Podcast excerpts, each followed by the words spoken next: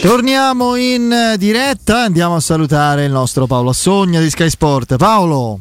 Eccomi qua, ben trovati. Ciao Paolo, Ciao buonasera. Paolo, ben trovati. Caro Paolo, eh, si chiude praticamente oggi, anche se l'ufficialità non è ancora arrivata, ma è come se ci fosse, la storia particolarissima, controversa, tormentata, no? di, di Nicolò Zaniolo alla Roma. Ha vissuto un po' tutto. Eh, ha vissuto veramente il periodo delle grandi speranze, del talento abbagliante, poi, eh, poi due terribili infortuni, la, la lenta risalita, mh, mm, qualche esuberanza di troppo, e poi la magica notte di Tirana, poi un inizio di nuovo importante, uno stop e la frustrazione in campo e atteggiamenti sempre più eh, diciamo così non, non, ortodossi fuori dal campo fino ad arrivare a quelli delle ultime ore francamente abbastanza censurabili no?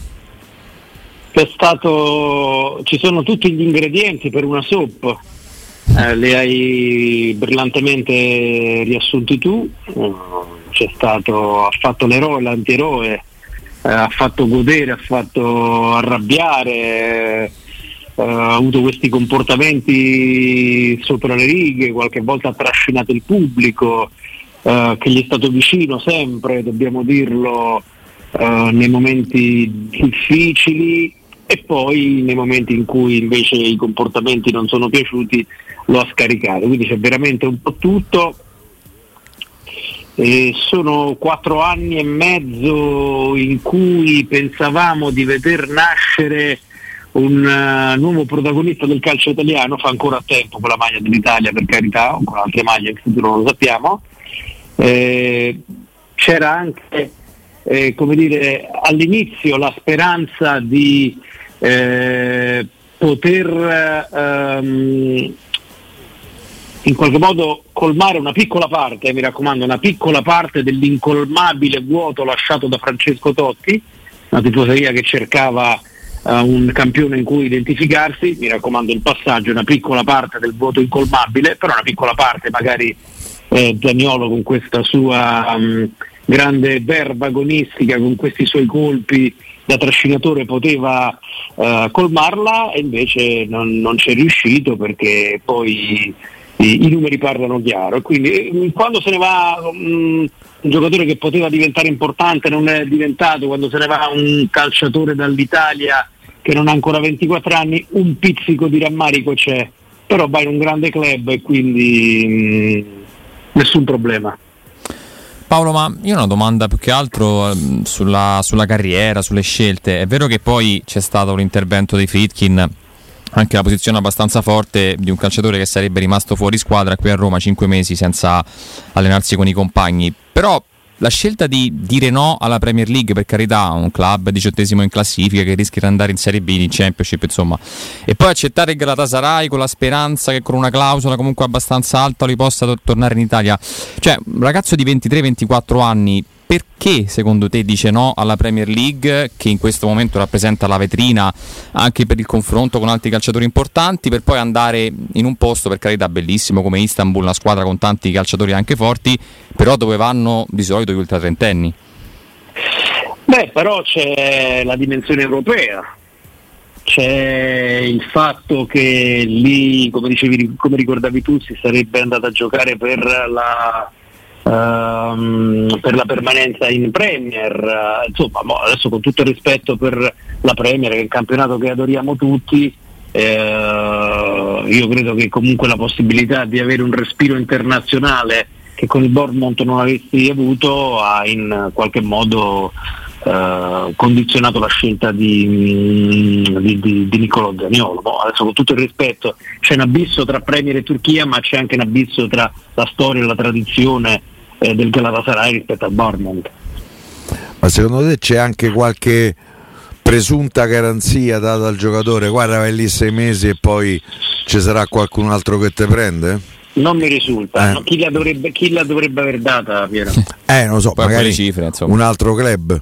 Faccio fatica a pensare al club italiano che no, no, no, se no, so no. veri 35 milioni, credo in questo momento nessuno li dà 35 milioni. Della clausola dici, eh? Sì.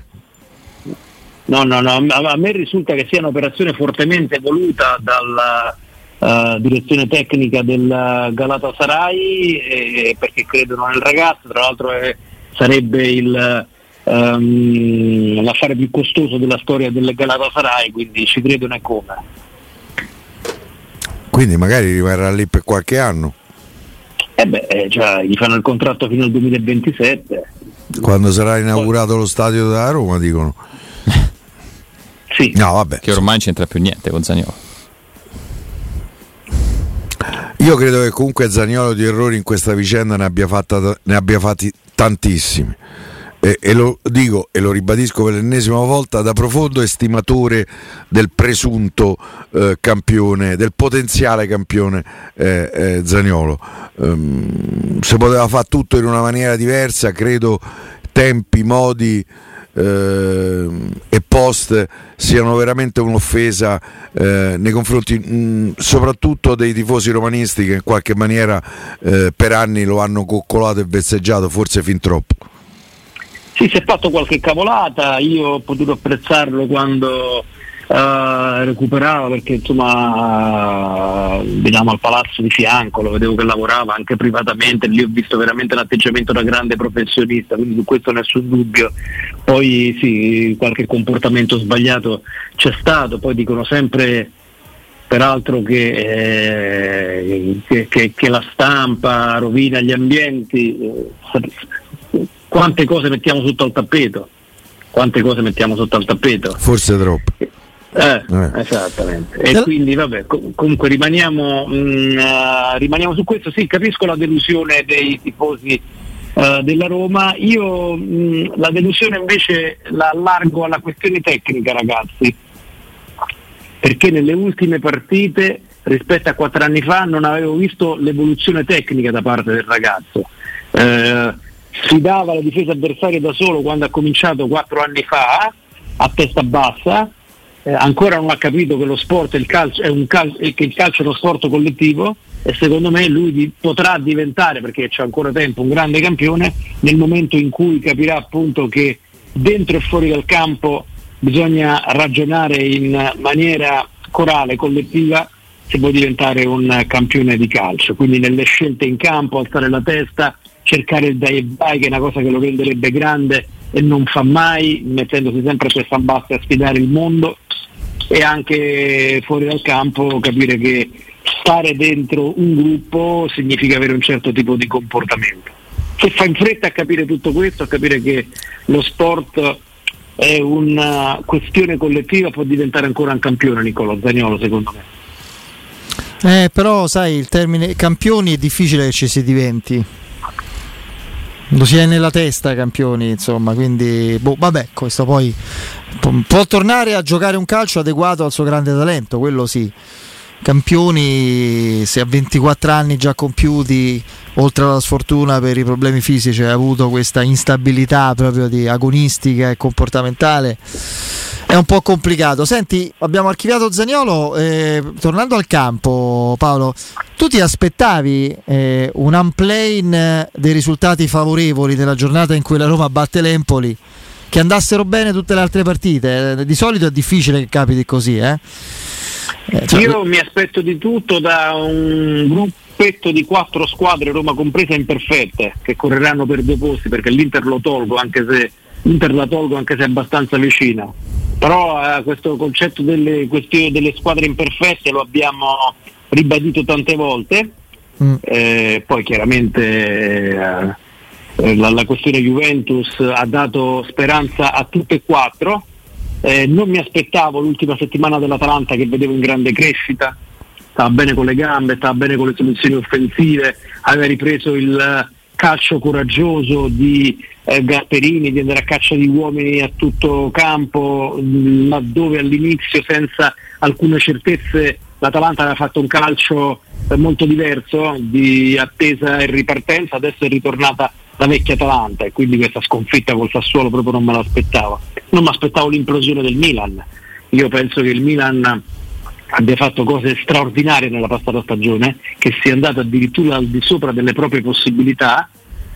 però da qui a implodere quest- co- come in questo 2023 non, non ci avrei mai creduto. C'è un uh, mercato sbagliato, ma non solo, quando giochi quel calcio là molto dispendioso uh, significa che devi stare sempre con la testa al massimo della concentrazione con le gambe buone, anche perché il Milan ha vinto lo scudetto l'anno scorso, ma di giocatori da scudetto secondo me eh, non è che ce n'avesse tantissimi, c'aveva il portiere Megnan che quest'anno non c'è. Poi c'era la fascia sinistra, Teo Hernandez e Leao. Mi metto Mori e che sì pure. Ci metto Tonali. la, Io ci pure metto, ci no, ci metto la, co- eh, la coppia Tonali. mh, Tonali Benaser. che- Eh, comincerà a essere perché- 6-7? Eh? To- Tomori No, no, io forse no, non Tomori non l'ho detto.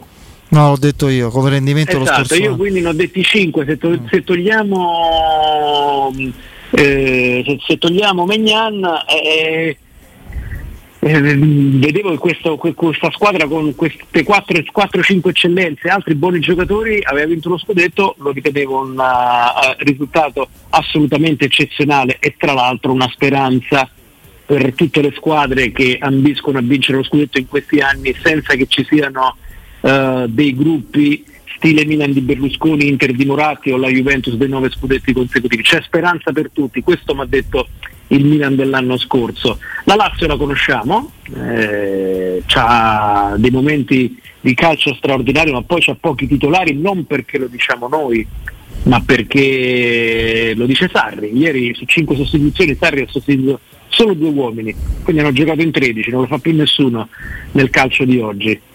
E niente, quindi le abbiamo dette tutte e quattro e quindi rispondendo alla tua domanda, Fede, con queste imperfezioni che non sono per niente latenti ma sono facilmente rintracciabili e decifrabili, eh, non credo che ci siano eh, gru- uno di questi gruppi in grado di fare un filotto e di dare continuità. Queste imperfe- imperfezioni per- porteranno sempre a risultati come quelli dell'ultima giornata di campionato.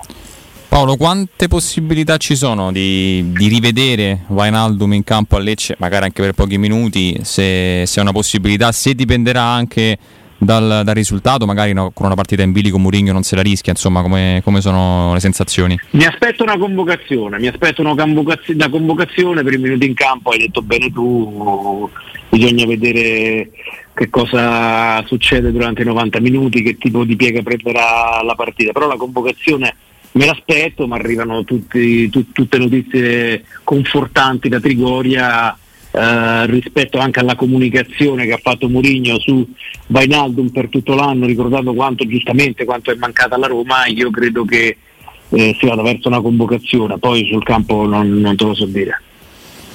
Senti, mi aiuti a capire una cosa. Finora non c'è riuscito ness- nessuno a spiegarmela. se- Sta contraddizione, almeno, Pa- Paolo ci riesce. almeno a mio dire. Si, parlo di Solbakken, no?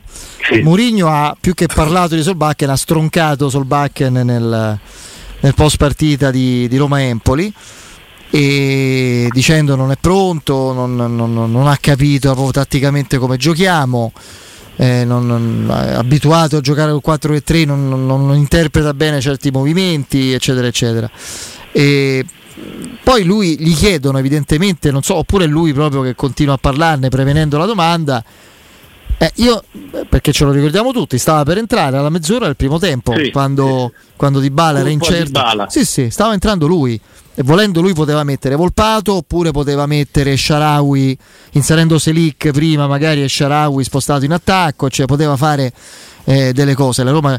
Lui dice eh sì, stavo mettendolo per solo la mezz'ora, potevo rischiare alla mezz'ora, come? Cioè, alla mezz'ora del primo tempo, magari se c'hai quel giudizio di un giocatore non è che lo rischi. Stai pure lo 2 a chiami in 0, altro, cioè, eh, casomai lo fai entrare quando manca poco, se, eh, se per evitare il rischio. Cioè, non ho proprio capito. A me è sembrato come invece mi sto proprio con la freddezza di qualche giorno dopo, mi sto convincendo che lui nel post partita sia andato a calcare la mano anche oltre quella che è la realtà perché è il suo risentimento, cioè Solbach e neanche Camarà sono il simbolo di un suo fastidio, risentimento o disagio nei confronti della situazione che la Roma vive e, e il management della Roma in testa di Agupinto deve è costretta a, a gestire. E E che questo può diventare un problema per il futuro, no? Perché eh, c'è- credo. Perché sei c'è una, para- c'è, c'è una parola che secondo me eh, dice tutto sul calcio di oggi, sinergia, se non c'è quella è difficile fare risultati altissimi. Il Napoli dimostra che cosa significa sinergia, ufficio scouting che segnala un giocatore, direzione sportiva che eh, decide eh, di eh, ehm, prenderlo perché lo ha fatto vedere al ca- all'allenatore, quindi è compatibile con le sue idee, la società che decide di fare investimento. Questa è sinergia nel calcio, questa è la risposta al calcio della Premier, al calcio degli sceicchi. La sinergia può dare un senso definitivo alla sostenibilità e questa scelta può dimostrare come il Milan dell'anno scorso e il Napoli dell'altro anno i gruppi che si fondano sulla sinergia possono diventare anche vincenti. Quindi io eh, su, le notizie su rapporti tra Tiago e Mourinho me ne arrivano a decine, una settimana vanno a cena insieme, la settimana dopo sono un po' più freddi, amici, e la settimana, la settimana dopo arriva un certo tipo di frecciata. Quando parlano di film, di cucina, di musica sono amici, quando devono parlare di calcio, di mercato, secondo me scaposciano. Può essere eh, eh, però, temo sia un problema eh, questo. Ecco. Eh, no, temo sia un problema e, temo, e, e, credo soprattutto che eh, a giugno bisognerà fare che, che, che, che, i proprietari facciano una scelta. Facciano una scelta perché, eh, ripeto, non fa bene a nessuno in questo calcio con pochi soldi eh, che, un, uh, che, che, un, general manager scelga un calciatore e che poi dopo diversi mesi l'allenatore dica che ancora non sia in grado di dare una risposta sul campo a questa scelta fatta fuori dal campo. Quindi ognuno si tenga le sue idee, Mourinho Tiago, io non entro nel merito di chi ha ragione, però credo che per un salto di qualità definitivo eh, si debba arrivare a una conclusione, anche perché, lo ripeto, sono anni in cui bisogna essere ambiziosi, perché chissà quando ricapiterà che le tre grandi del nord attraversino questo momento. non brillantissimo a livello tecnico, a livello economico, a livello strutturale, perché poi eh, la storia ci insegna che Juve, Milan e Inter in poco tempo si eh, riorganizzano e aprono un ciclo. E quindi questi sono anni buoni, sono anni in cui bisogna essere molto reattivi nelle scelte e indicare e prendere un percorso ben preciso, ma da ieri, quindi Paolo Staltrano, uno fra Tiago Pinto e Murigno non ci sarà. Eh, io questo non lo so, io dico che devono trovare il modo di diventare eh, uh, un'unica unità, proprietà. No, ma c'è un'unica, c'è una realtà che li accomuna, no? Eh, eh. Cioè, c'è una realtà che li accomuna, i paletti del finanziario che riguardano la Roma in modo molto severo. Eh, vabbè, in base a questo, no, no, ma in base a questo eh, Tiago Pinto se deve dare la svegliata, la dico brutalmente a livello di proprio eh, esplorazione. Di selezione, di selezione sì esattamente cioè il, come disse da noi Fabrizio Roncone in radio qualche tempo fa il direttore sportivo è quello che vede le cose che noi non vediamo e gli altri non vedono. Esattamente cioè, quello. Eh, quello è il mestiere. quello, quindi Anche gli stipendi sono diversi rispetto ai nostri. Eh, esattamente. Eh. Vabbè, comunque, a parte, que- a parte questo, eh, chi, è, questo... chi, è, Piero guadagna come Tiago Pinto? No, no, de no, più, più, de più, de più, più, più. Eh, eh. scherziamo. No, a parte questo, e il, il, mister deve anche accettare l'idea che, che, la Roma non adesso mi viene il nome più sbagliato in questo momento. Possa non essere il Manchester City come ah beh, certo. disponibilità di, di, investimento di eh, diciamo potenzialità sul mercato. Questo vabbè. No eh, Paolo prima di salutarci di solito almeno il manuale il bravo allenatore suggerisce che quando ci sono le tre partite in questo caso ci sarà Lecce-Roma, giovedì Salisburgo-Roma e poi la domenica Roma-Verona. Nella terza, fa, nella, nella terza si fa qualche cambiamento un po' più marcato. Stavolta, vista la priorità campionato, quarto posto almeno, si cambia, cioè Lecce-Verona il, il top di gamma e a Salisburgo due o tre cambi, non, non modello cremonese per carità di Dio, ma magari qualcosina di alternativo? Ma poca roba, poca roba però me l'aspetto, uh, mi aspetto um, qualcosina già da Lecce sinceramente, qualcosina ah. già da Lecce perché... Che cosa? Eh, Eh, no, no, ancora non lo so, ancora non lo so perché è troppo presto. Che giorno è oggi? Mar- Siamo martedì. a Martedì. martedì, è un po' troppo presto. eh. Però qualcosina eh, me l'aspetto perché non ci dimentichiamo che il Salisburgo arriva dalla Champions League. Ho detto bene, no? Sono Sì, sì. della Champions Come eh, esatto. Stava nel girone del Milan. Eh sì sì, ogni tanto confondo i fenomeni Red Bull e, e quindi Ah, è una squadra Eh. che gioca il torneo eh, più impegnativo del mondo, che si gioca a una velocità, una rapidità, a un'intensità diversa e quindi ci vorrà la squadra migliore. La squadra migliore è anche leggermente riposata, quindi Ah. due, due o tre questioni nuove a Lecce me le aspetto. Mm, aspettiamo ancora, eh, c'è, c'è- c'è tempo qualche giorno per Lo spagnolo, per esempio, in per campo. quale potrebbero essere, però contro il Salisburgo ragazzi bisogna andare tanto tanto veloci. Tanto tanto veloci. Mi conforta la tua risposta perché io ci tengo e come l'Europa League e quindi spero che la Beh, Roma... ci mancherebbe. No, no, T'aspetti, eh. t'aspetti lo spagnolo in campo? Perché secondo me lo spagnolo ha capito già tutto e secondo me lo manda in campo. Al contrario di Sorbakken che ancora è tra i fiordi. Forse più in campionato.